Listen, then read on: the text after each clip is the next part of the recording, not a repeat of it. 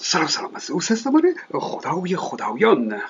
حکم متعه یا سیقه از موارد بارز اختلاف بین احکام شیعه و سنی هست. چون مسلمان ها روایت دارند که پیامبر اسلام سیقه رو شرعی می‌دونسته و خودش هم سیقه کرده اما خلیفه دوم عمر حکم اون رو از میان مسلمانان برداشته. اما امامان شیعه بر سیقه کردن تأکید کردند اینه که الان اهل تسنن سیغه کردن رو مجاز نمی‌دونند و شیعه ها مجاز می‌دونند. بسیار خوبه. اجازه بدید که امروز کار به پیشینه سیغه کردن در زمان پیامبر اسلام و علت حذف شدن اون در زمان خلیفه دوم دنبال اون حرفا نباشیم و به طور منطقی به جنبه های مثبت و منفی سیغه در زمان خودمون نگاهی بندازیم. امروز بحث و مناظره هایی دیدم بین شیعه ها و سنی ها بر سر موضوع شیرین سیقه مثلا با منطق جنبه های مثبت و منفی سیقه شدن رو تحلیل می کنند اما خودمونیم اونا اصلا نمی‌تونن بر سر یک حکم دینی بحث منطقی داشته باشند. چون منطق و عقل خودشون رو مجبور به تایید حکم اون مذهب خودشون می‌کنند. اگه شیعه هستند وظیفه شرعی خودشون می‌دونن که با عنوان عقل و منطق به تایید همه جانبه سیقه کوشش کنند. و اگرم سنی هستند اونا هم وظیفه شرعی خودشون می‌دونند که با همون عقل و منطق به رد هر گونه فایده برای حکم سیقه تلاش کنند. خب بابا این که دیگه عقل و منطق نیست. او نام عقل و منطق رو نکنید دیگه. اما ما که بی خداییم و فارغ از وابستگی های دینی می‌تونیم جنبه های مثبت و منفی این حکم رو بررسی کنیم. بسیار خوبه. موضوع اول اینه که باید حواسمون باشه که سیغه کردن یک موضوع درون دینی شیعه هسته. یعنی برای کسی که شیعه نباشه و در کشور شیعه هم زندگی نکنه اصلا این حکم وجود نداره هیچ اهمیتی نداره. اما برای کسی که شیعه است و به گناه و ثواب و این حرفا مقیده و در حالت تجرد و عذب به سر می‌بره یعنی متأهل نیست به نظر من حکم سیقه برای چنین شخصی جنبه مثبت داره.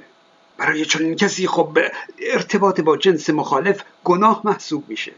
اگه ارتباط نداشته باشه یه جور مصیبت خب بشر دیگه نیاز داره خب گناه پیش میاد. ارتباط هم که داشته باشه خب بازم یه جور دیگه گناه پیش میاد. این رو هم بگم که کلا برای انسان احساس گناه خوب نیست. چه احساس گناه دینی و چه احساس گناه اجتماعی. احساس گناه دینی همینه که انسان گناه کرده باشه و پیش خدا شرمنده باشه یا از عذاب جهنم ترسیده باشه. و احساس گناه اجتماعی منظورم اینه که مثلا بوده کسی که رفته ایران به پدر و مادر پیرش سر بزنه توی هواپیما کرونا گرفته رفته دیدن پدر و مادرش هر دوی اونها رو به کرونا مبتلا کرده اونا فوت کردند و خودش زنده مونده. بعد این شخص احساس گناه می‌کنه. که اگه من فلان فلان شده نرفته بودم سر بهشون بزنم الان اونها زنده بودند. اینم احساس گناهه کلا احساس گناه. از نظر روانی بر شخص فشار وارد می‌کنه و طرف رو سرخورده و عصبی می‌کنه. اصلا خوب نیست. اما دین از یک طرف تلاش داره که فرد مؤمن رو در حالت احساس گناه دینی قرار بده. و از طرف دیگه او رو از بخشش خدا ناامید نکنه. دین به تجربه دریافته که این وضعیت بینابینی این لنگ در هوا بودن مؤمن از نظر گناه و بخشش گناه بهترین حالت برای اطاعت گرفتن از اون فرد مؤمن در امور دینی هست. برای همین هرچی لذت بوده ها اسلام چی منع کرده؟ تا همه بالاخره یه جوری احساس گناه رو داشته باشند. یکی از مواردی که براحتی برای شخص مؤمن احساس گناه ایجاد می‌کنه همین ارتباط با جنس مخالفه. خب مسلمه که شرایط ازدواج همیشه نیست. و برای بعضی هم که اصلا کلا هیچ وقت نیست. در چنین مواقعی برای اون مؤمنینی که فکرشون درگیر گناه و ثوابه این سیغه کردن می‌تونه یک نور امیدی در اون تاریکی زندگیشون باشه. خب اگه بخوایم به مؤمنین جوان مجرد راه و چاه شرعی نشون بدیم اگرچه خودشون استادن ها. اما خب از این مراجع تقلید شیعه افرادی مثل شیرازی و تبریزی و خامنه‌ای و مکارم و لنگرانی و اینا اذن پدر برای دختر باکره بزرگسال رو بنابر احتیاط واجب لازم می‌دونند. خودمونیم دیگه حالم از این حرفا به هم می‌خوره. این بنابر احتیاط واجب یعنی چی؟ یعنی در این مورد این مراجع تقلید فتوا ندادند. بنا به احتیاط گفتن واجبه. یعنی حالا که اینا فتوا ندادن مقلدینشون می‌تونن به فتوای مراجع دیگه عمل کنند. و خب چون هستند مراجع دیگه که فتوا دادند از جمله جناتی و روحانی و شاهرودی و صادقی تهرانی و نمی‌دونم علیاری و گرامی و اردبیلی و ماشاءالله خمس و زکات خورا یکی دوتا که نیستن. کلا این دسته از مراجع اذن پدر رو برای دختر باکره بزرگسال لازم نمی‌دونند.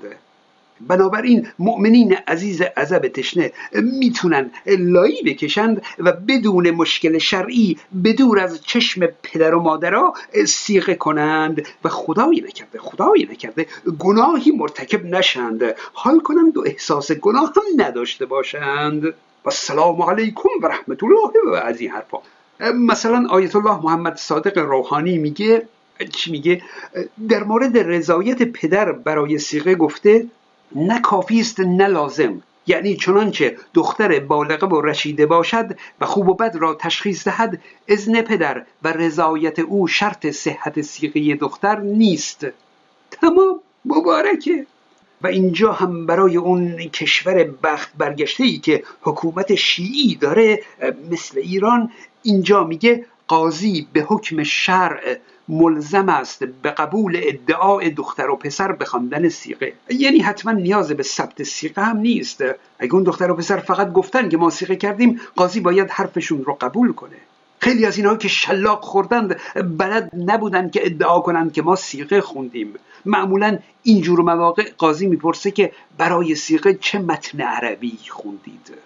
اونا هم که بلد نیستن بخونن اینه که شلاق می‌خورند. در حالی که اصلا نیازی به خوندن متن عربی هم نیست فارسی هم میشه گفت. فقط باید ادعا کنند که مدت سیقه و مقدار محریه اون رو تعیین کرده بودند و به زبان آورده بودند. همین. اگرچه خودمونیم در کل در حکومت دینی قاضی لزوما به حکم شرع عمل نمی‌کنه. خب بگذریم خب این برای دختر پسرا بود. ولی از طرف دیگه برای زنان دیندار حکم سیقه جنبه منفی داره.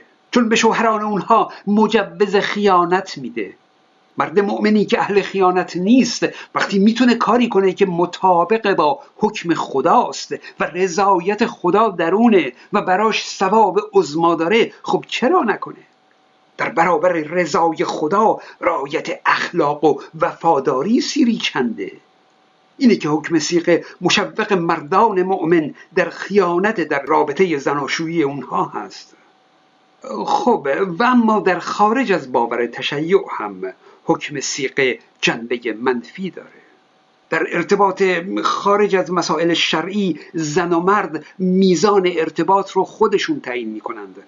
به اصطلاح چجوری بگم حد و مرز نزدیک شدن مرد رو زن می‌تونه خودش تعیین کنه. اما در سیغه یک ذکر شرعی می‌خونن و دیگه زن در قبال اون مال الاجاره ای که قبول کرده ها تحت اختیار مرد قرار می‌گیره. موضوع از روابط زیبای انسانی خارج میشه و میشه در حد یک قرارداد اجاره کالا. در واقع سیغه کردن اگه به خاطر احتیاج مالی نباشه ها همون زنا هست. اما مدل شرعی زنا. و اگرم از نیاز مالی باشه همون تنفروشی دیگه اما مدل شرعی تنفروشی. یعنی اون زن و مرد اگه قبلش اون ذکر سیقه رو به زبون آورده باشند ثواب عظما بردند و فرشته ها بالای سرشون همچین بالبال می‌زنند. ولی اگه اون ذکر سیقه رو به زبان نیاورده باشند ها آخ آخ در آتش جهنم پوست میندازن و از این حرفای وحشتناک. فرق بهشت و جهنم در همینه. تن فروش رو زنده در آتش میسوزونند ولی برای سیغه شدن وعده بهشت میدن. یعنی مشکل دین فقط به زبان آوردن برخی حروفه. اصلا خود عمل هیچ اهمیتی نداره فرقی نداره. دین اینه. اینکه این چند کلمه رو به زبون بیاریم یا نیاریم همین. کانال های من رو هم فراموش نکنید. من زوز هستم.